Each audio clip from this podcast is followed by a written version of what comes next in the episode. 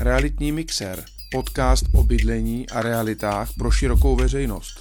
Kupovat, prodávat, znát tržní cenu, každý občas potřebuje.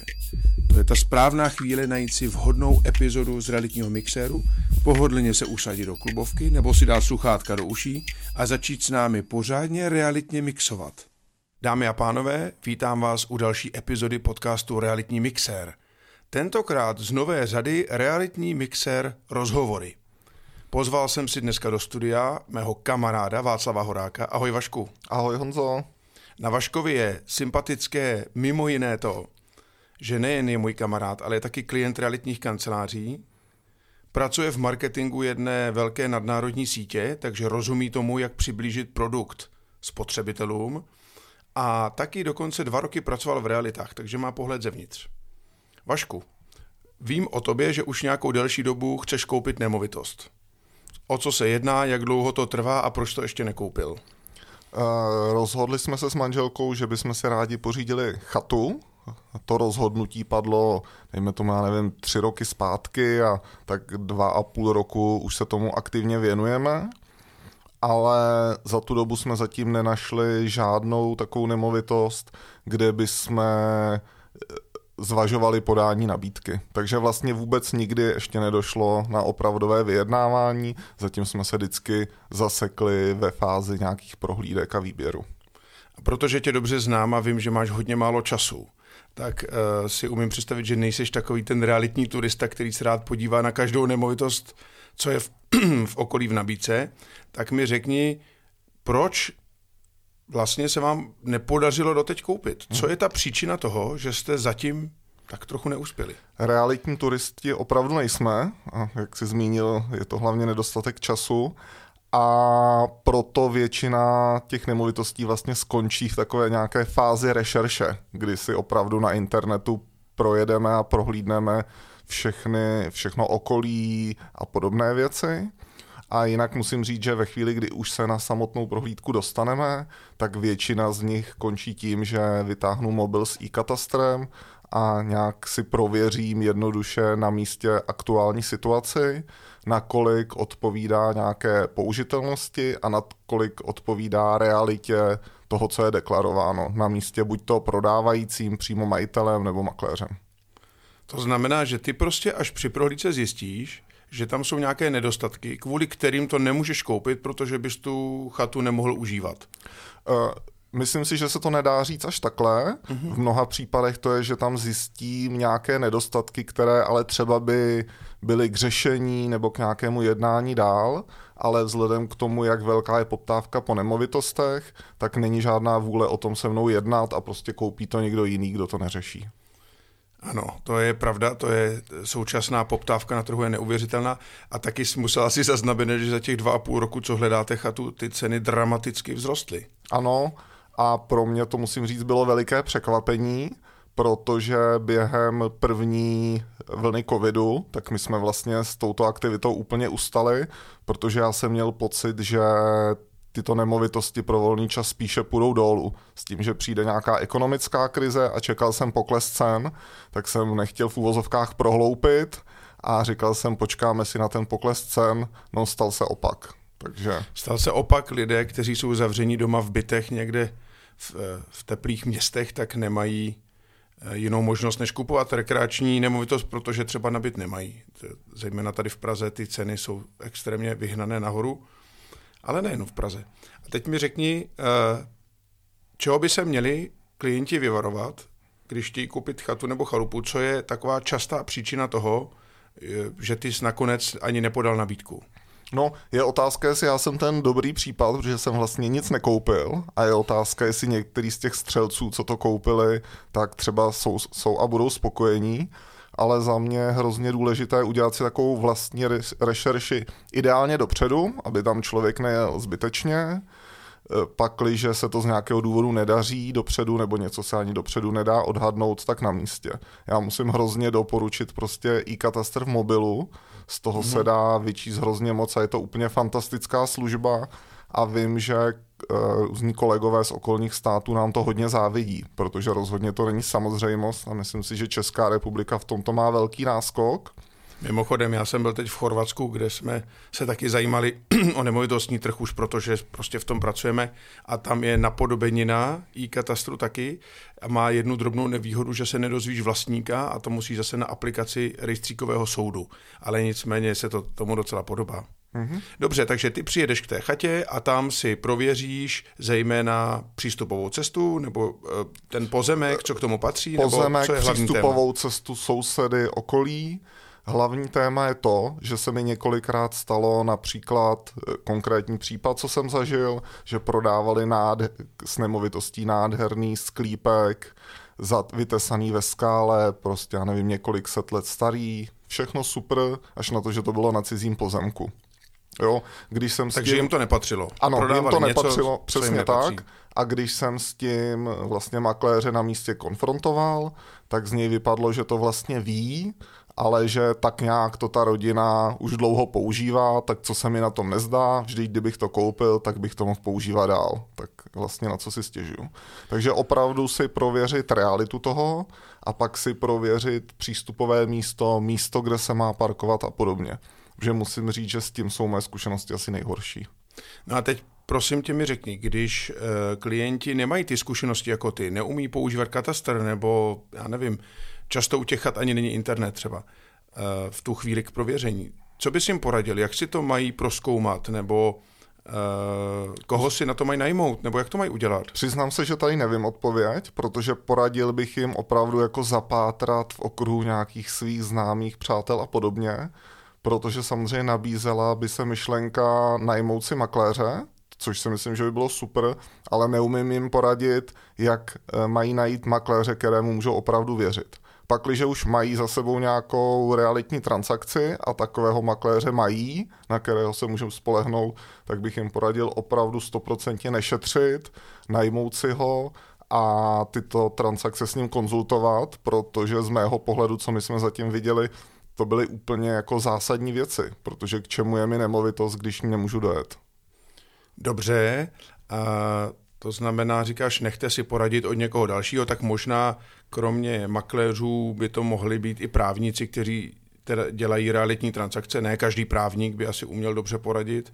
Možná i někdo na Ale katastru? podle mě právník, aspoň z mojí zkušenosti, prostě nechce vyjet do, do terénu a právník nechce v terénu prostě někde se brodit kopřivama ale přitom často prostě bez znalosti toho místa opravdu spousta věcí se dá najít až v terénu. Jo? Já to vidím na tom, že uh, taky viděli jsme krásný dům i se saunou. No ale sauna nějak stála na cizím pozemku a opět, když jsme konfrontovali makléřku, tak až poté z ní vypadlo, že vlastně o tom ví, jenom tak nějak nám to neřekli, protože vlastně k tomu tak nějak nebyl důvod, teď už to tam je 10 let a nic se neděje. A úplně finálně z ní vypadlo, že tak se podívejte, že to stojí na nožičkách a to je ten důvod, kdyby na to při, někdo přišel, tak se to posune. Jo? A to jsou věci, co právník od stolu nezjistí. To je pravda. Eh, já ještě jenom dodám, že eh, vyznat se v pozemcích, tohle je hlavně o pozemcích, a vyznat se v pozemcích je velice obtížná disciplína a rozhodně je jenom asi velmi málo makléřů, kteří tomu opravdu rozumí, protože pozemky jsou to nejtěžší ze všech eh, druhů nemovitostí pro posouzení skutečného stavu oproti, nevím, bytům nebo domům.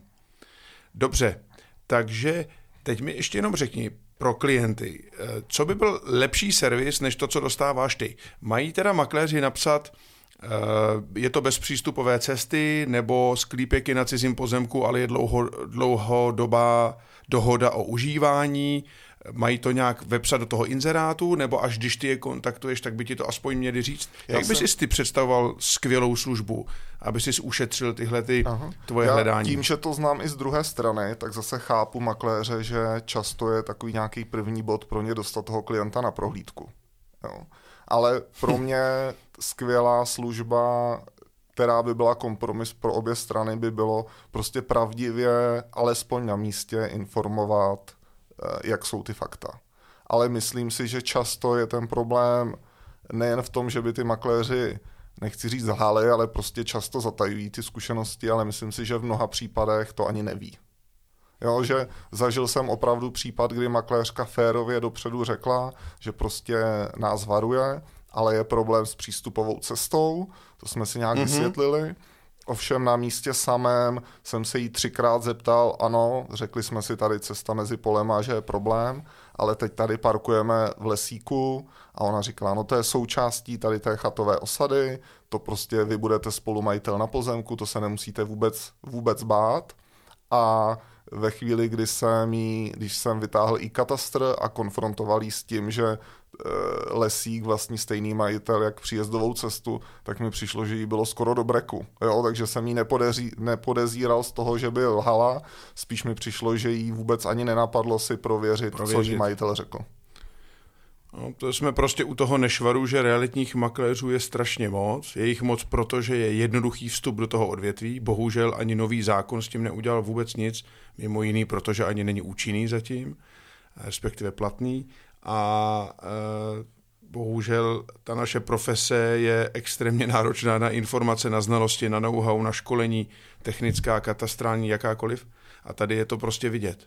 To znamená, ty říkáš, dobře, inzerce v zásadě plus minus pořádku, ale pak je potřeba, aby mě někdo ano. včas a pravdivě informoval o skutečném ano. stavu věci. A aby nelhal.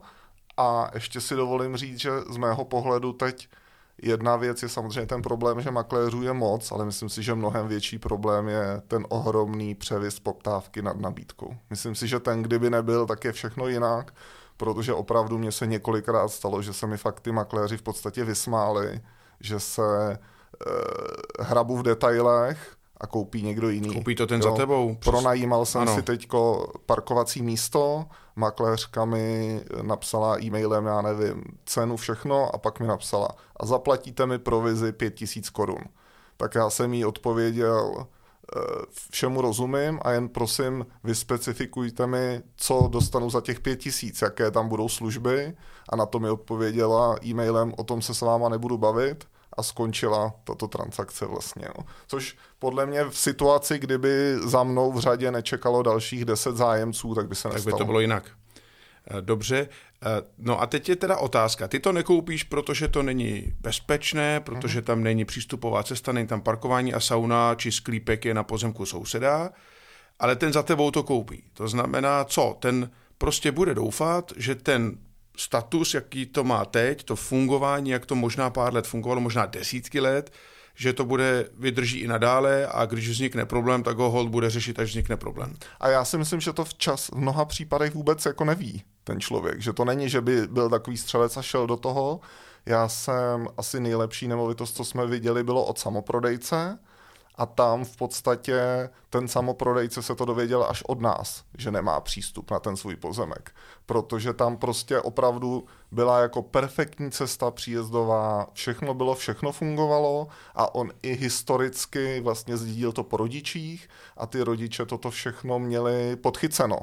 Nicméně tam se nějakým způsobem stalo, že jakási paní, jak jsem zjistil z e-katastru, tam prostě skupuje tady ty drobné různé pozemečky, cestičky a podobně. No a oni se vlastně až ode mě dozvěděli, že prostě na jejich pozemek není přístupová cesta.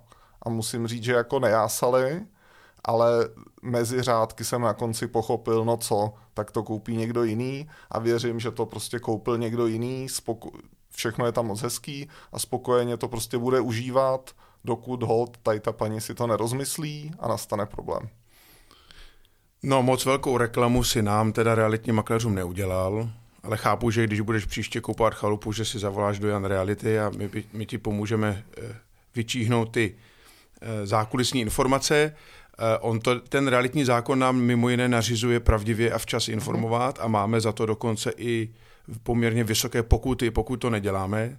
Takže je opravdu zvláštní, že to neděláme, ale je to asi opravdu ten převis poptávky umožňuje mizernější službu, protože stejně ví, že to někdo ano, nakonec koupí. Já si myslím, že to je ten problém toho, že přesně já vím o tom to, že tady ta povinnost je a v podstatě vím, že potom mám i možnost se zpětně u soudu bránit, když koupím něco špatně, takže určitě než bych koupil, tak bych si od toho makléře vyžádal takový nějaký soupis faktů, jenže v současné době on se mi vysměje. Proč by tady mi, mě měl dělat nějaký soupis faktů, když čeká deset dalších zájemců bezproblémových? A ono to zase přejde. To je teď je takový pík a My si myslíme, že je to možná otázka už jen pár měsíců a pak budou věci zase jinak. Dobře, ať eh, ještě otočíme trochu list. Eh, já jsem tady na začátku říkal, že ty pracuješ v marketingu v jedné nadnárodní společnosti. Dalo by se vzít nějaký příklad z toho, jak vyděláte marketing versus reality, jak dělají marketing? Myslím to tak, co zlepšit eh, v marketingu realitních kanceláří, realitních makléřů a vůbec v, eh, v komunikaci o nemovitostech, které máme na prodej nebo na pronájem, aby to bylo ve prospěch kupujících klientů nebo těch nájemců, mhm. těch koncových zákazníků. Já jsem o tom hodně přemýšlel, než jsme se tady dneska uh, sešli, jaké takovéhle doporučení dát. A za mě prostě je to jednoznačné, i když asi tě nepotěším tou odpovědí.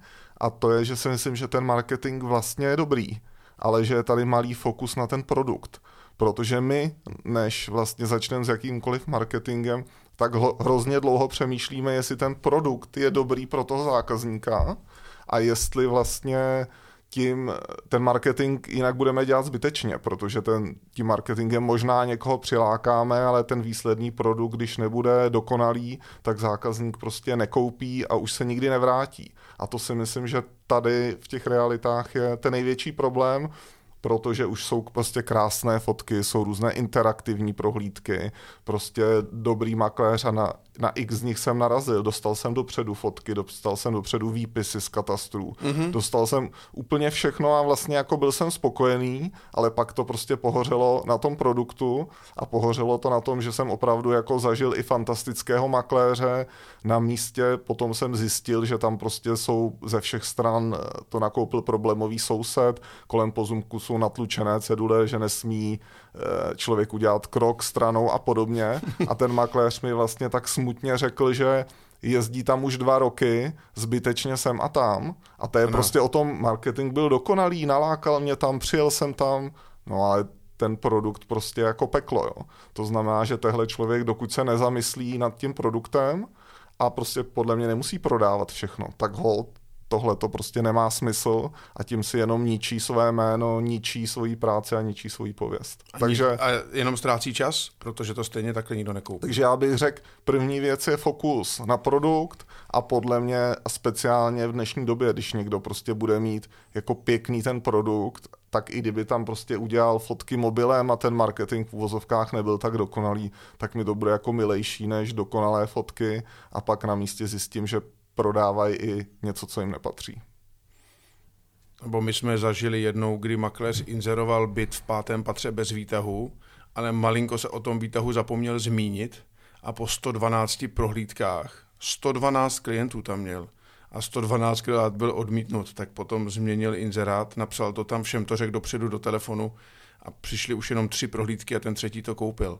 Takže ono to je o tom produktu samotném a o tom, jak ho ty, pro ty klienty připravíš. Taky se stává, že třeba ošklivý byt má nádherné fotky, lidi mají velká očekávání a pak jsou zklamáni. Tak lepší je to obráceně, jak si sám říkal. Dobře, takže soustředit se na produkt. A teď mi ještě řekni, my dva jsme se poznali před mnoha, mnoha lety, to radši nebudu ani zkoušet počítat, ve skautském oddíle je něco ze skautského světa nebo z toho našeho indiánského světa v našem případě, co se dá aplikovat takhle do světa služeb zákazníkům, klientům? Něco, co tebe ovlivňuje v tvém životě, v tom, co ty teďka děláš třeba? No, myslím si nějaká poctivost, to je asi takový číslo jedna. Prostě e, být poctivý ke svým jako klientům a ke svým kolegům. Jo, to je moc hezký. Poctivý já si ještě z toho taky odnáším nevzdávat se. Protože jsme často byli v situaci, která byla hrozná, noční poplachy a, a přechody lesů a museli jsme se to vydržet a nevzdat se a i to mě jako velice pomáhá poctivost a nevzdat to. Dobře, uh, mám na tebe poslední takový globální dotaz. Teď jsme v další nějaké fázi covidu, teď zrovna je nám trochu líp a už můžeme jít sem tam do restaurace, nebo já byl včera v kině po letech a Covid přinesl spoustu špatného a já věřím, že přinesl i něco dobrého.